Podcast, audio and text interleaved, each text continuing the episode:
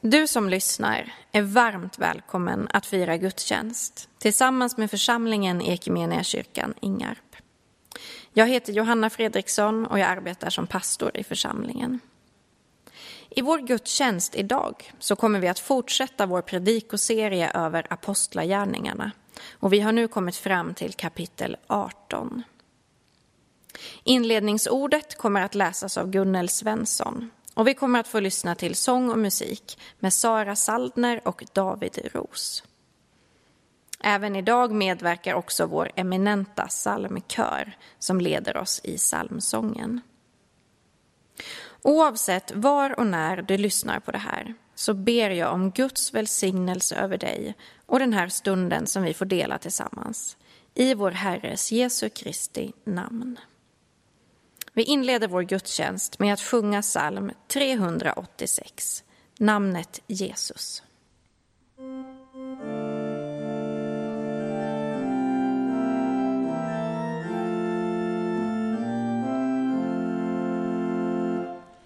Namnet Jesus vill jag sjunga, sköna namn som ej förgår. Dig jag vill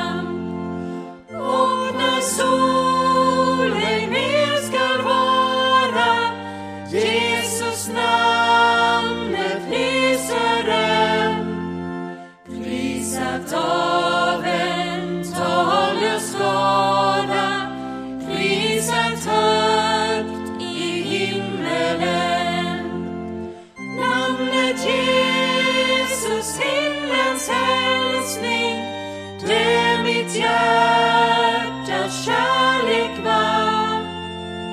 I det namnet fann jag frälsning. Inget annat frälsa kan. Inledningsorden är hämtad ifrån Apostlagärningarna, det artonde kapitlet och från vers 23 till och med 28. Efter någon tid bröt han upp och for genom Galatien och vidare genom Frygien och överallt styrkte han lärjungarna. Till Efesos hade det kommit en jude vid namn Apollos. Han stammade från Alexandria och var en bildad man, väl insatt i skrifterna. Han hade fått kunskap om Herrens väg och han predikade med glöd och undervisade noggrant om Jesus. Men han kände bara till Johannesdopet. Denne man uppträdde nu i synagogan och talade frimodigt. När Priskilla och Aquilla hade hört honom tog de sig an honom och gav honom ännu noggrannare kunskap om Guds väg. När han sedan ville fara över till Akaja uppmuntrade bröderna honom och skrev till lärjungarna där att de skulle ta väl emot honom. I Akaja blev han genom Guds nåd till stor hjälp för de troende, ty han vederlade judarna energiskt och med stöd av skrifterna bevisade han inför allt folket att Jesus är Messias.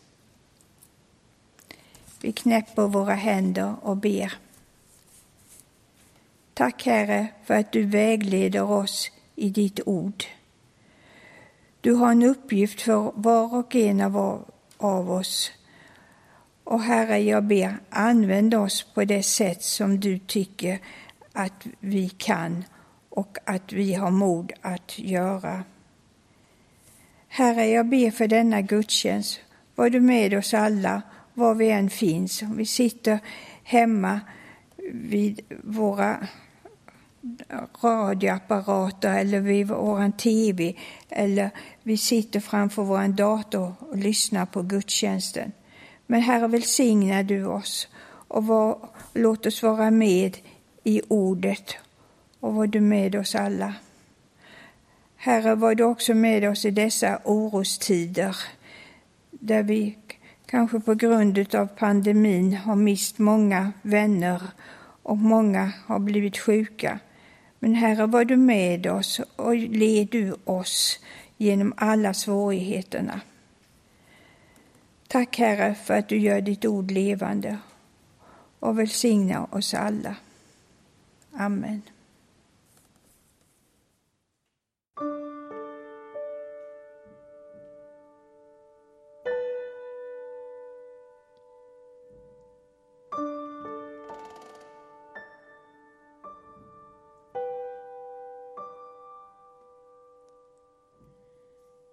Jag har en vän som är mig kär.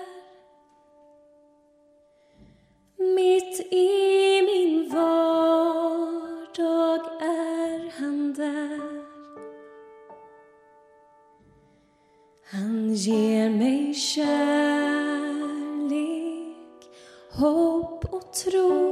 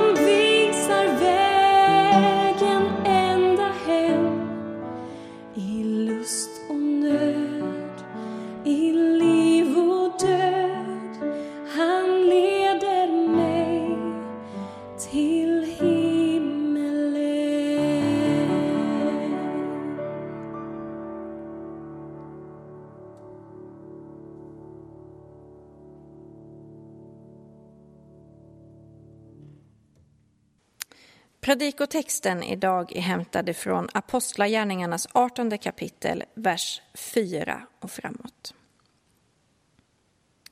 Varje sabbat talade Paulus i synagogan och försökte övertyga både judar och greker. När Silas och Timoteus kom ner från Makedonien var han fullt upptagen av sin förkunnelse och vittnade inför judarna att Jesus är Messias.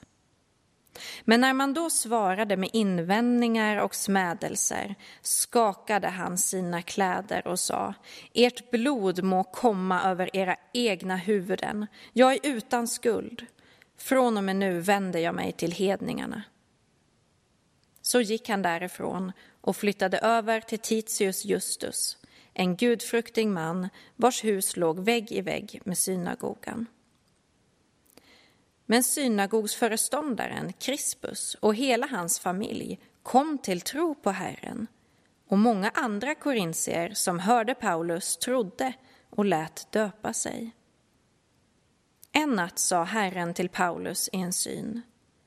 Var inte rädd, utan fortsätt att predika och låt dig inte tystas, ty jag är med dig. Ingen ska angripa dig och göra dig något ont. Här i staden är det många som hör till mitt folk. Paulus stannade kvar där i ett och ett halvt år och undervisade dem om Guds ord. Så lyder Herrens ord. Gud, vi tackar dig.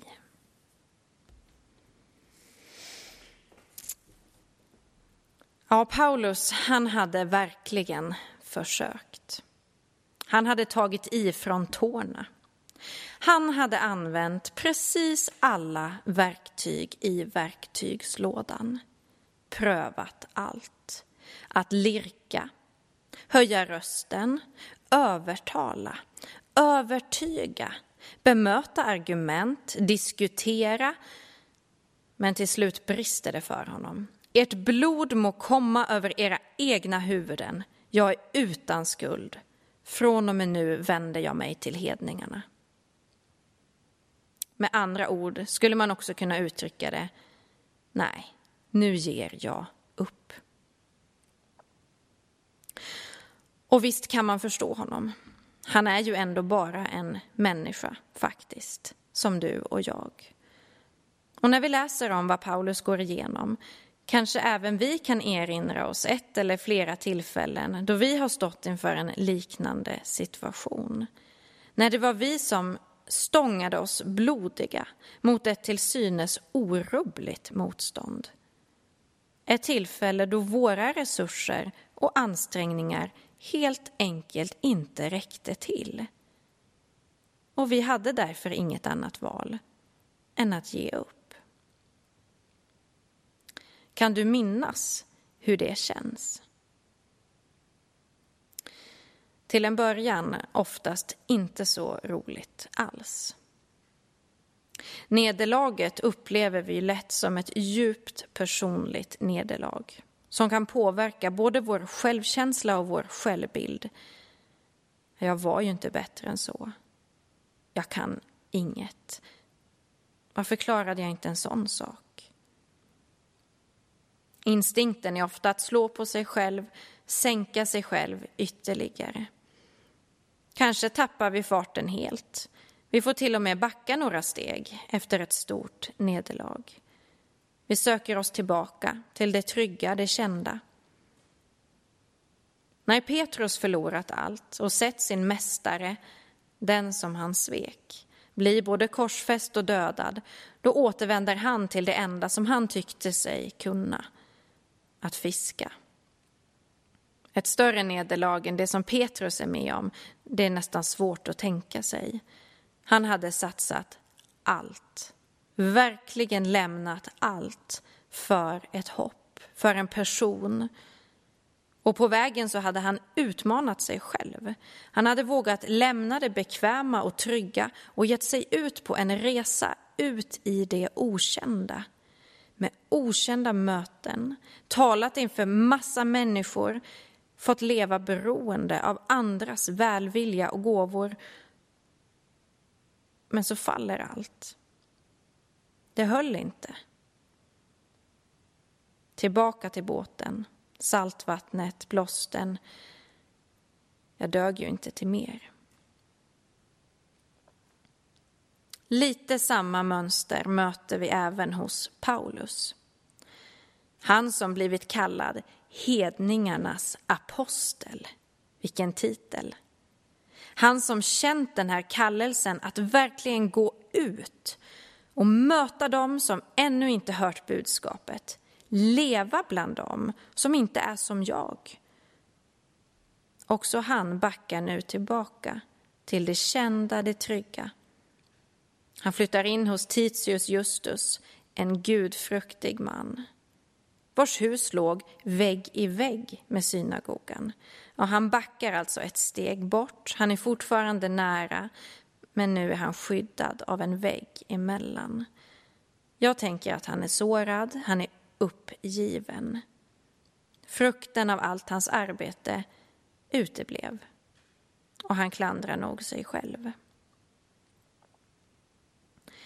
Men på den allra lägsta punkten när Paulus kanske helt gett upp tron på sig själv och sin förmåga, då händer det saker. Synagogsföreståndaren Crispus och hela hans familj kommer till tro. Ja, men hur gick det till? Var det på grund av Paulus? I texten verkar det inte riktigt så. Det liksom bara sker ändå. Herren rör vid deras hjärtan. Om det var genom Paulus förtjänst och det han hade sagt tidigare eller inte, så så verkar inte det i alla fall vara det centrala.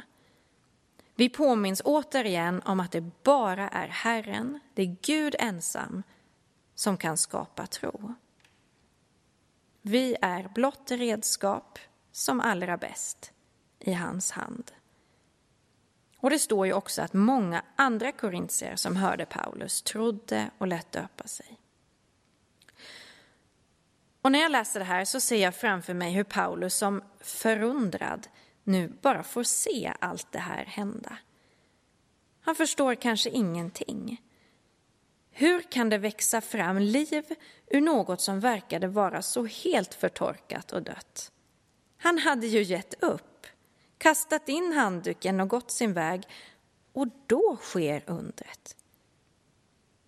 Återigen var det Gud och ingen annan som gav växten. Paulus kanske hade sått eller vattnat, men Gud gav växten.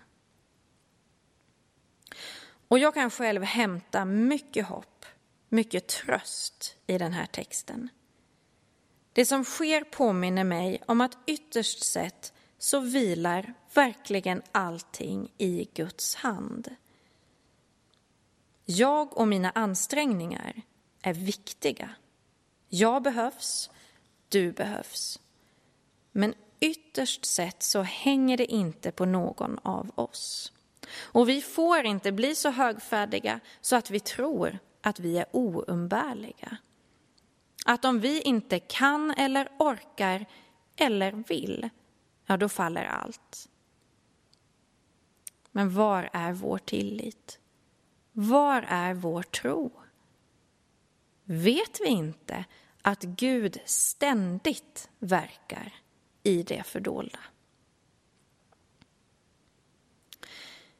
I somras så såg jag en liten textrad. Det var en liten, liten mening som fick mig att le. Det stod på engelska. Det stod så här. Let go, let God. Alltså väldigt fritt översatt. Släpp taget och låt Gud ta vid. Let go, let God. Givetvis ska vi inte lättvindigt sluta upp med våra ansträngningar. Jag tror inte att det handlar om det. Jag tänker att det mer handlar om med vilken inställning som vi tar oss an olika projekt och uppdrag. Om vi är på det klara med att allt ytterst sett är Guds, ja då tror jag att vi kan gå in i det som vi gör med en annan kraft och en annan glädje. Med en större frimodighet. Men kanske också med större integritet och förmåga att sätta gränser. För vi vet ju, det är ingen som kommer att tacka dig för att du helt sliter ut dig själv och går in i den där väggen. Det är inte värt det. Du får göra din del. Du får göra det du mäktar med, det som du är faktiskt kallad att göra. Och det räcker. Kanske kommer du inte få se resultatet, inte det resultat du hade önskat i alla fall, i slutändan. Kanske uteblir den tänkta frukten av ditt verk. Och det är synd, det är jobbigt. Men det är här som vi får let go, let God. Här får vi överlämna till Herren. Han som, om han vill, ger växten. I sin uppgivenhet så får Paulus ett ord till sig från Herren. Och kanske är det också ett ord till dig som brottas och stångas eller till dig som känner faktiskt att du har gett upp. I ett visst sammanhang, kanske i ett uppdrag eller i en relation. Herren sa till Paulus, var inte rädd, utan fortsätt. Låt dig inte tystas. Jag är med dig. Ingen ska angripa dig och göra dig något ont. Var inte rädd, utan fortsätt. Fortsätt gå i det som är din kallelse. Fortsätt gå i det som är sant och lita till att uppgiften är rätt, även om frukten för tillfället uteblir. Låt dig inte tystas. Säg det som är sant. Säg det som är rätt. Gud är med dig. Ingen ska angripa dig och göra dig något ont. Alltså, den du innerst inne är, är alltid trygg hos Gud, bevarad hos Gud. Och när Herren säger fortsätt så tror kanske inte jag att det betyder att fortsätta stånga sig blodig mot en orubblig vägg. Jag tror att det betyder fortsätt att tro och lita på din kallelse. Just här, just nu, kanske vi får släppa taget. Men det är inte samma sak som att släppa taget om uppdraget. Jag tänker till exempel på föräldraskap. Ibland innebär ju det uppdraget faktiskt att släppa taget. Att inse sin begränsning och acceptera allt det man inte kan eller får göra åt och för sina barn. Detsamma kanske gäller för dem som finns nära en person som har någon form av beroendeproblematik. Ibland är det rätt att sluta ställa upp, Sluta stötta upp och lappa och laga och leva i den omöjliga spiralen av medberoende. Att släppa taget i en viss situation är inte detsamma som att släppa taget om sitt uppdrag och sin kallelse. Nej, i vissa fall är det precis tvärtom.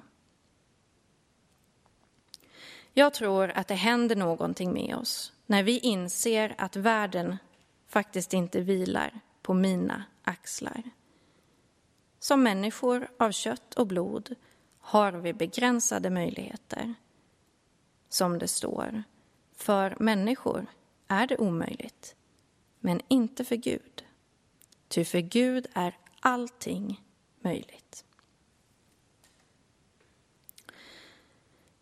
Men ibland behöver vi göra precis som Paulus och Petrus gör när allting faller. Backa några steg, backa hem för att där bli påminda om vilka vi är. Vad vi inte klarar av, ja, men också och kanske framför allt vad vi faktiskt kan göra med Guds hjälp. På den trygga platsen kan ett nytt möte ske med Herren och en ny kallelse gå ut. Och den går ut, både till Paulus och till Petrus. Var en herde för mina får, säger Jesus till Petrus. Fortsätt. Låt dig inte tystas, säger Gud till Paulus. Vad säger han till dig? På den trygga platsen, när larmet runt omkring har tystnat, kan du höra honom viska till dig. Vad han säger, det är mellan honom och dig. Kanske är det bara en kort, kort, liten mening. Let go. Let God.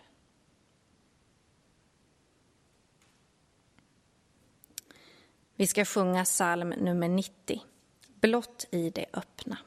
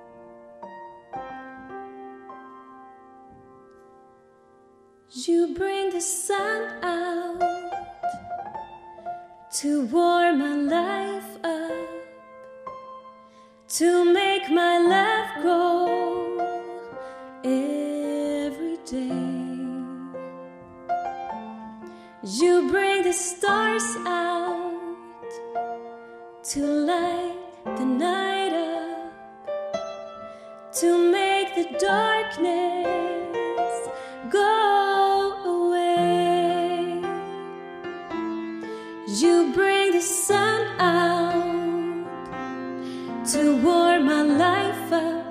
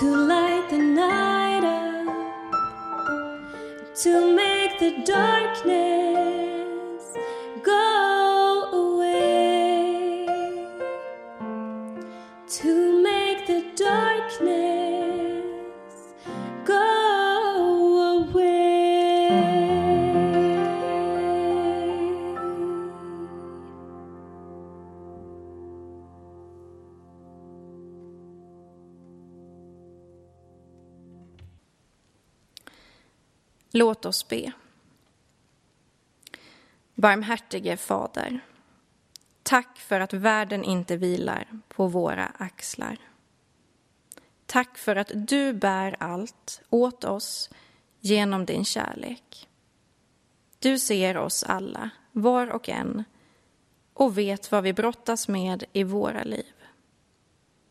Du ser särskilt dem som känner att de nått vägs ände. Du ser dem som har gett upp. Herre, vi ber dig, kom med ny kraft och nytt mod. Du som är hoppets och framtidens Gud, öppna dörrar till nya möjligheter i det som verkar hopplöst. Du som är uppståndelsens Gud, blås nytt liv i det som verkar livlöst och trasigt. Herre, hjälp oss att sätta rimliga gränser som beskyddar och bevarar oss så att vi kan leva i din kallelse. Hjälp oss att hitta kraft och mod att i vissa fall kunna säga nej och stopp i relationer och i uppdrag. Och hjälp oss att lita till att du ständigt verkar i det fördolda och fortsätter att strida för det som är sant och rätt när vår egen kraft har tagit slut. Vi ber så i Jesu namn. Amen.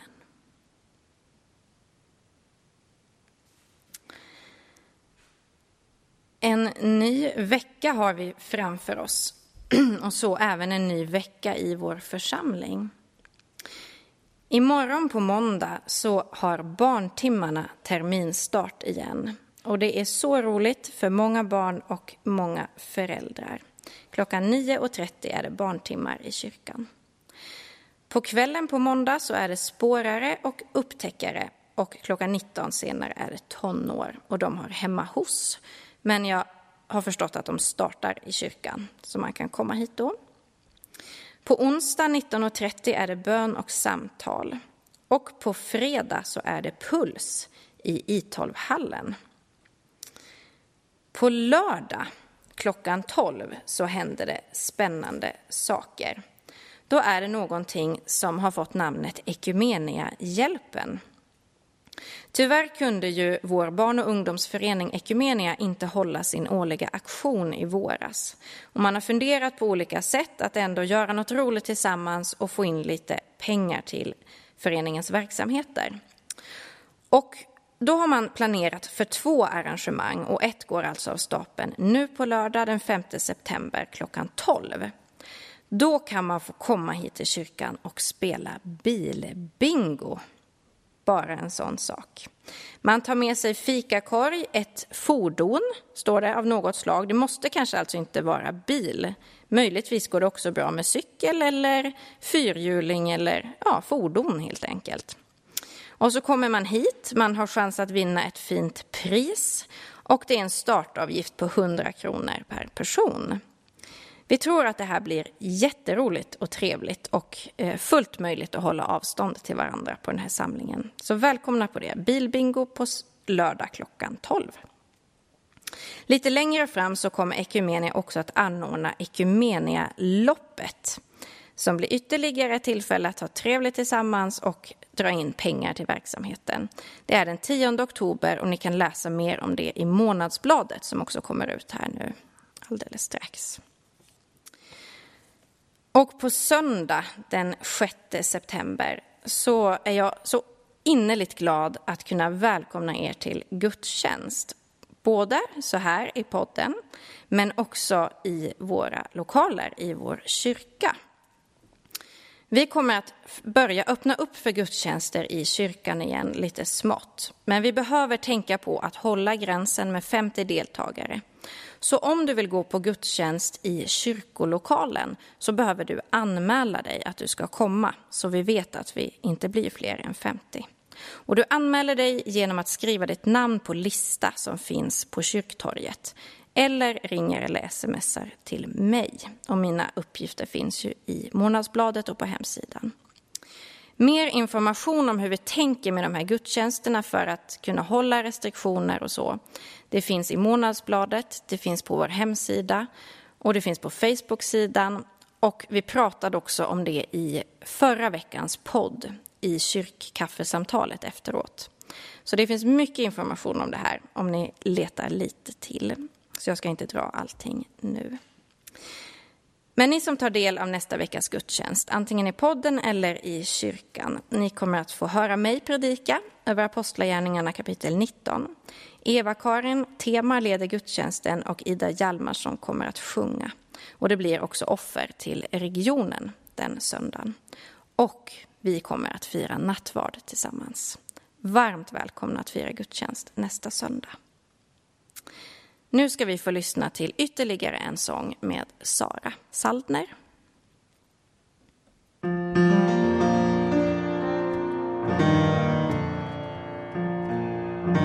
Du som känner mig Du som söker efter mig Du som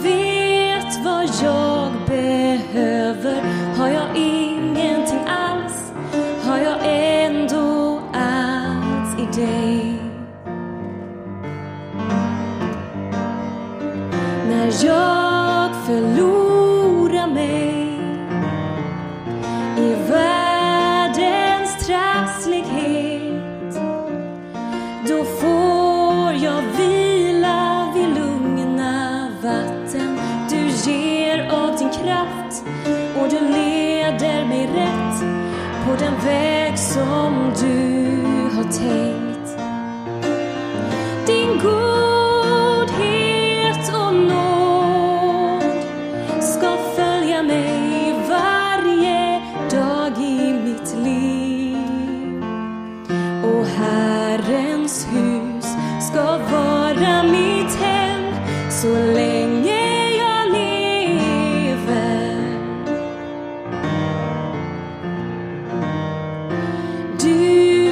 tror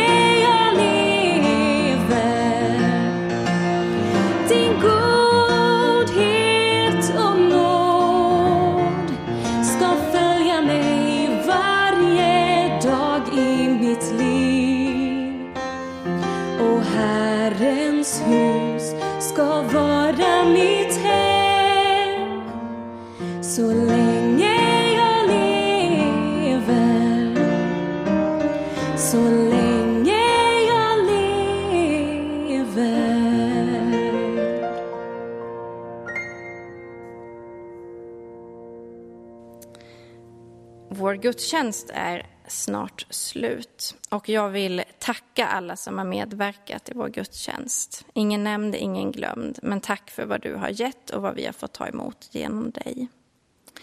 Jag vill också påminna dig om att ge ditt offer till församlingens verksamhet. Antingen genom att komma till kyrkan i veckan och ge din gåva i gåvomaten eller genom banköverföring. Och du kan också swisha in din gåva om du vill göra det nu här idag. Du kan swisha in den på nummer 123 298 0282. Ett stort och varmt tack för din gåva och Gud välsigne dig. Vi ska avsluta vår gudstjänst med att be Guds välsignelse tillsammans. Be gärna med där du finns, när du lyssnar, där du är. Vi ber tillsammans. Herren välsigne oss och bevare oss. Herren låter sitt ansikte lysa över oss och vara oss nådig. Herren vände sitt ansikte till oss och give oss frid. I Faderns, i Sonens och i den helige Andens namn.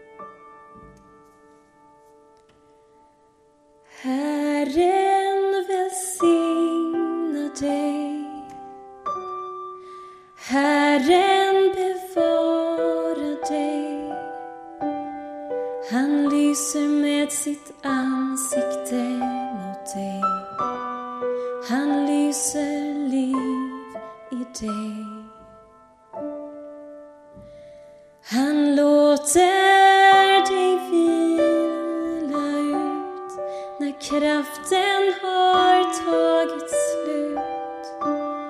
Han gjuter nytt hopp i dig. Ditt namn bär han inom sig.